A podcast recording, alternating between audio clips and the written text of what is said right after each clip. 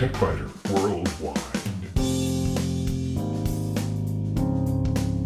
It's the High Tech Podcast in plain English with an hour's worth of news in about 20 minutes. That's because we leave out the commercials, the station breaks, the sports, and most of the jingles.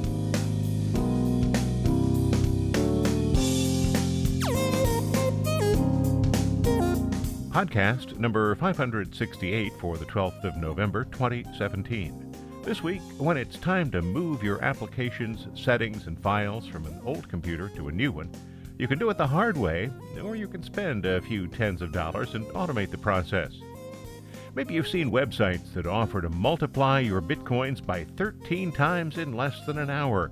If you believe that, please contact me because I have some desert property beneath the Brooklyn Bridge that may also appeal to you. In short circuits, every operating system has quirks and does things in ways that annoy users. Instead of putting up with the annoyances, maybe you'd be happier if you eliminated them.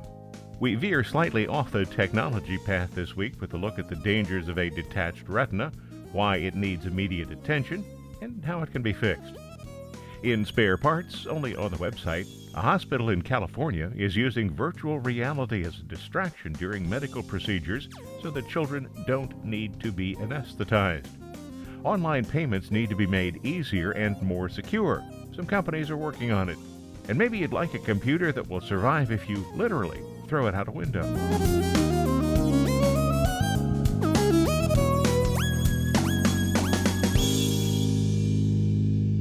Wife needed a new computer. The one she'd been using for five or six years was showing serious indications of failure. The hard drive had been reporting errors for months, and we had replaced the cable between the motherboard and the screen. The situation became critical when the screen's backlight failed. Definitely time for a new computer. So we did some research, found a reasonably priced Lenovo computer at Amazon, and ordered it. The computer was advertised as new. It came from an Amazon third party merchant. I was a bit surprised when the computer arrived because it obviously was not a new computer, unless Lenovo has suddenly started shipping new computers in used boxes without the Lenovo logo. Well, Amazon agreed to take the computer back, and perhaps they have shut down the merchant who represented a used computer as new. I hope so. The new new computer to replace the used new computer arrived two days later, and it obviously was new, in a sealed Lenovo box and with all the stuff you'd expect to be in there. Then I was faced with the need to transfer all of the applications, settings, data, and files from the old computer to the new one. The old computer was clearly sick.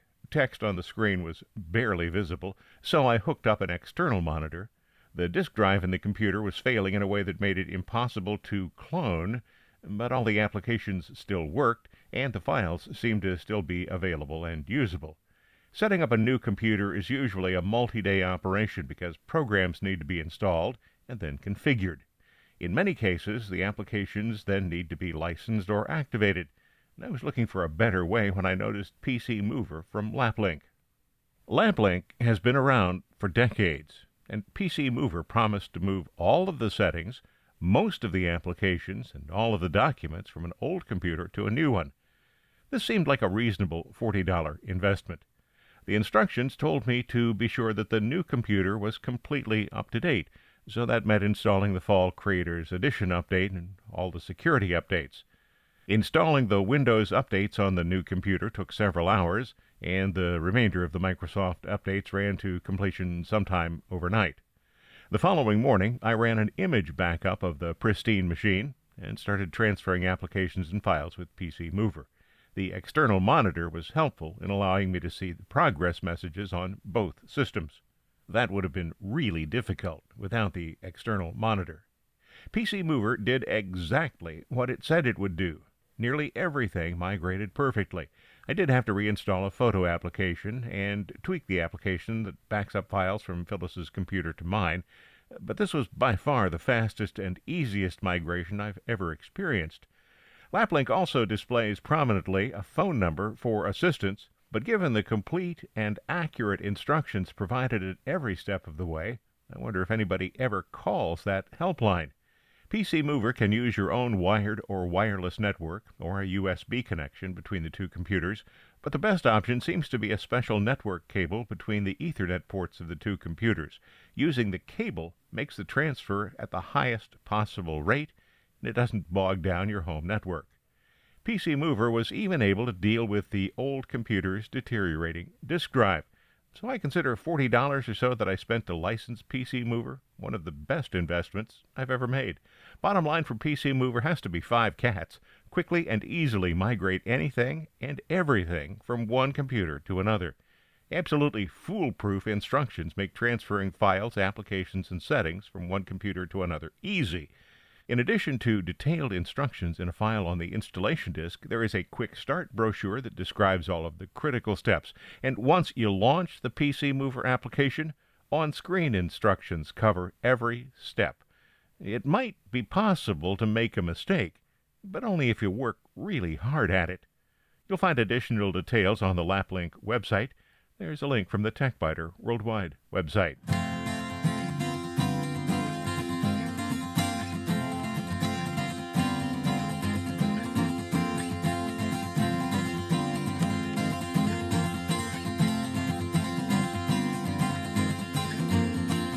Probably, if somebody approached you with an offer to take your $100 investment and return $1,300 to you 40 minutes later, you would suspect a con. That, however, is what some crooks are doing with Bitcoin currency. It sounds way too good to be true, and except for the crook, it is too good to be true. As I started writing this report on Tuesday, the value of one Bitcoin was a little more than $7,000. The value of bitcoins has been rising dramatically in the past few months, and that, coupled with the fact that few people really understand how Bitcoin and blockchain technologies work, make it relatively easy for scammers to take your bitcoins and return to you nothing at all. A Google search will reveal several sites that offer to multiply your bitcoins. And why Google can't get rid of these, well, that's a question for another time. However, visiting bitcointalk.org immediately reveals the scam for what it is. Someone had posted a question Is there any genuine Bitcoin multiplier? And that was followed by answers like these First, no, there aren't. All such multipliers are a scam. They just steal Bitcoins from the investors. Even a multiplier as small as 0.1% per hour is a scam. Second, dude, no. No free lunches around here. Please be safe. And third, if you refer to Ponzi scheme multipliers, then no, since every single one of them is controlled by the operator who can walk away at any time. So, unless it's an open source and publicly available code, don't expect it to be genuine. So, 13 times your original investment in less than an hour is absurd. Let's take a less extreme example and see how absurd even that is. For sake of example, let's assume you start with $1, and the person running the Ponzi scheme says you'll double your money in one day. Seeing a chance of gain, you decide to invest $100. So on Monday, you have $100, which doubles to 200 the following day, then 400, and so on. At this rate, your $100 would be worth $12,800 in one week and $1,639,400 in just two weeks. Clearly, that's impossible. And yet some people will fall for it. The greedier you are, the more you'll lose. Invest $100, lose $100. Invest $1,000, lose $1,000. Invest $10,000, lose $10,000. That math is both linear and easy to understand. Malwarebytes is reporting a variant of this con. A site offers a 13 times return in just 40 minutes and then asks for your email address and Bitcoin address. Once you've provided that information, you'll be taken to a new page where you'll have the opportunity to send your payment to a Bitcoin address. Do that, and your money will be gone forever. But it might be even worse. Some people report that the site loads malware onto the computer and then encrypts their files. To regain access to their files, the unfortunate user must pay a ransom. So, as with all other offers that seem just too good to be true, this is one to avoid.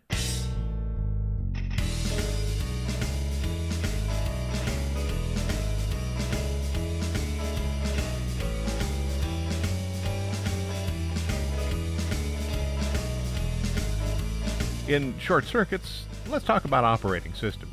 Now, whether it's Windows 10 or the Mac OS High Sierra or just about any version of Linux they're far easier to customize today than they ever have been.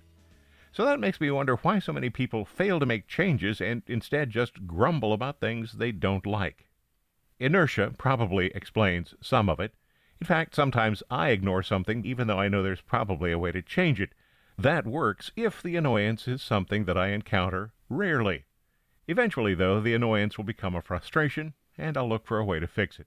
So this week we'll take a look at some of those, just a few of them, and if they bother you, at how to change Windows. Again, keep in mind you can do these kinds of things on any operating system. I'm just using Windows as an example here. The Start menu may frustrate you. Now, Microsoft has made a lot of changes to the Start menu since the advent of computers with touch screens. It has changed so many times that I rarely use it. Instead, I just create a two-level taskbar and pin all of my commonly used applications there.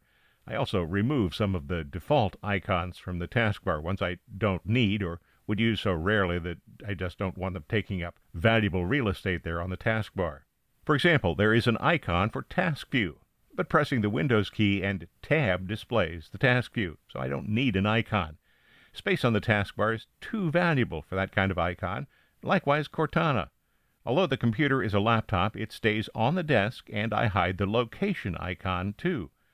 Changing to small icons for the taskbar and hiding the taskbar labels provides room for approximately 90 program icons in addition to the Start button and some of the information in the notification area. If your computer has a touchpad and you use a mouse, accidentally touching the touchpad can place the cursor where you don't want it Although Windows still doesn't have a control that allows users to disable the touchpad, some manufacturers, Lenovo for example, provide a utility that can accomplish this. If not, the touchpad in Device Manager may have such a setting. Alternatively, a registry edit can be used, but registry edit should always be the last choice. There is always a little bit of danger there. And how about Cortana? Well, Cortana continues to improve and might be helpful. You'll need to activate her and decide whether you want her to listen to you all the time or respond only when you press her hot button, so to speak. Because Cortana sometimes thinks I'm talking to her when I record the podcast, I use the hot button. It's the Windows key and C. One of the most frustrating annoyances for me occurs when a new application assumes that I want it to be the default application when I click a document icon in Windows Explorer. Opening the Default Apps section of the control panel looks weak because it simply lists a few applications email, maps, music player, photo viewer, video player, and web browser. However, scroll down a bit and you'll see these words Choose Default Apps by File Type. Click that, and Windows will display a huge list of file types, everything found on your computer. For me, that's everything from .001 to .ztr. Then you can specify the application that Windows will use to open each and every kind of file. Or maybe you just don't like the way Windows looks. Well, every new version of Windows 10 brings finer control to the system's appearance, including the ability to change colors used on most of the interface. Now it's also possible to switch the overall default app mode from light to dark. Now note that this affects only the Metro Modern Fluent apps, not desktop applications. Night mode is also available. That's a feature that was first introduced in mobile devices to change the overall color from the daylight bluish appearance of screens to a warmer incandescent look. This is not a good choice if you edit photographs on the computer in the evening, but a warmer color can be used at night time, and it seems to be more restful. Now, clearly, what I've covered here is just a tiny selection of the thousands of changes that can be made to ensure that Windows works and looks the way you want it to. If something about the way Windows or the Mac OS or Linux works annoys you, a quick Google search will often lead you to a satisfying conclusion. Beware, though, that not all recommendations are created by equally helpful people. There is a Linux command that, if executed from the root directory by a user with sufficient permissions, will delete every file and directory on the disk. I have actually seen this command recommended as a way for a user to fix a problem. Other users usually step in before any serious damage can be done. Similar, equally dangerous commands are possible on the Mac OS and Windows. So it's a good idea to accept recommendations only from well regarded advisors on trustworthy forums. And after identifying a possible solution for a problem you have, it's probably wise to obtain a second opinion from a second site.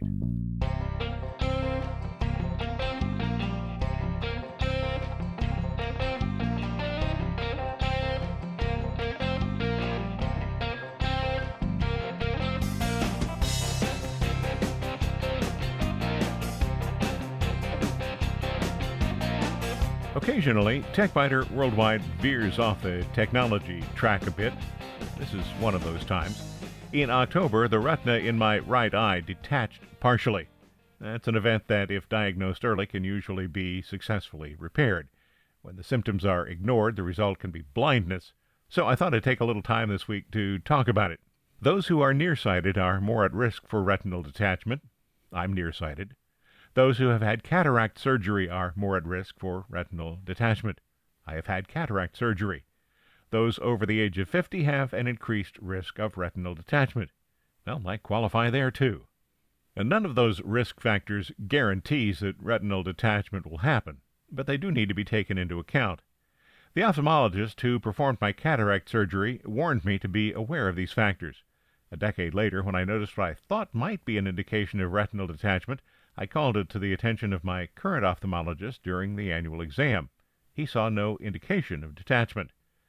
Several weeks later, though, I scheduled a follow up appointment and showed the ophthalmologist an image that I'd created with Photoshop to illustrate what I was seeing. He sent me to ophthalmologists who specialize in retinal detachment, and they immediately saw the problem in the right eye. They also noticed that the left eye showed signs of retinal detachment. They immediately performed a laser procedure on the left eye to stabilize it, and scheduled surgery the following week for the right eye. So this is really important. If you notice a loss of peripheral vision in either eye, it's important to get it checked out right away. Detached retinas don't heal themselves, but surgical procedures can keep the detachment from worsening and often can restore vision to the affected areas. I've been really lucky. The detachment affected peripheral vision in the left side of my right eye, an area that's totally covered by the left eye, Additionally, I am left eyed. We all have dominant eyes, just as we're either right handed or left handed. So the problem affected my non dominant eye. And finally, I'm fortunate to live where talented eye surgeons are available. My eye surgeon explained that everything had gone as expected, and she thought that the vision would probably return to normal. At this point, a little over a week later, it's in the process of doing that. At the time, I went once again to Photoshop to illustrate what I saw immediately after the surgery. The left eye was normal. The right eye was severely blurry because of a gas bubble that's intended to press the retina against the back of the eye. Currently, vision is returning to my right eye. The gas bubble rises, so it dissipates from the bottom up. That means my vision is beginning to clear from the top down. The bubble also acts like a magnifying glass, and the edge of the bubble appears as a transparent dark area between the clearing vision and the still blurred vision. The bubble also wobbles around. That makes the view from where I am sitting a little more amusing than anticipated. Vision should be largely restored within a couple of weeks, and experts say the retina may continue to heal for a year or more. It may take months for vision to completely stabilize after surgery, and new glasses are almost certainly in my future. Retinal detachment something to keep an eye out for. Sorry. Spare Parts is not sorry, though, and it's only on the website. This week, a hospital in California is using virtual reality as a distraction during medical procedures so that children don't have to be anesthetized. Online payments need to be made easier and more secure. Some companies are working on it. And maybe you'd like a computer that'll survive if you literally throw it out a window.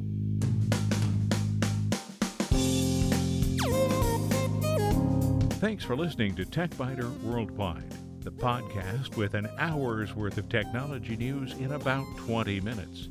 I'm Bill Blinn.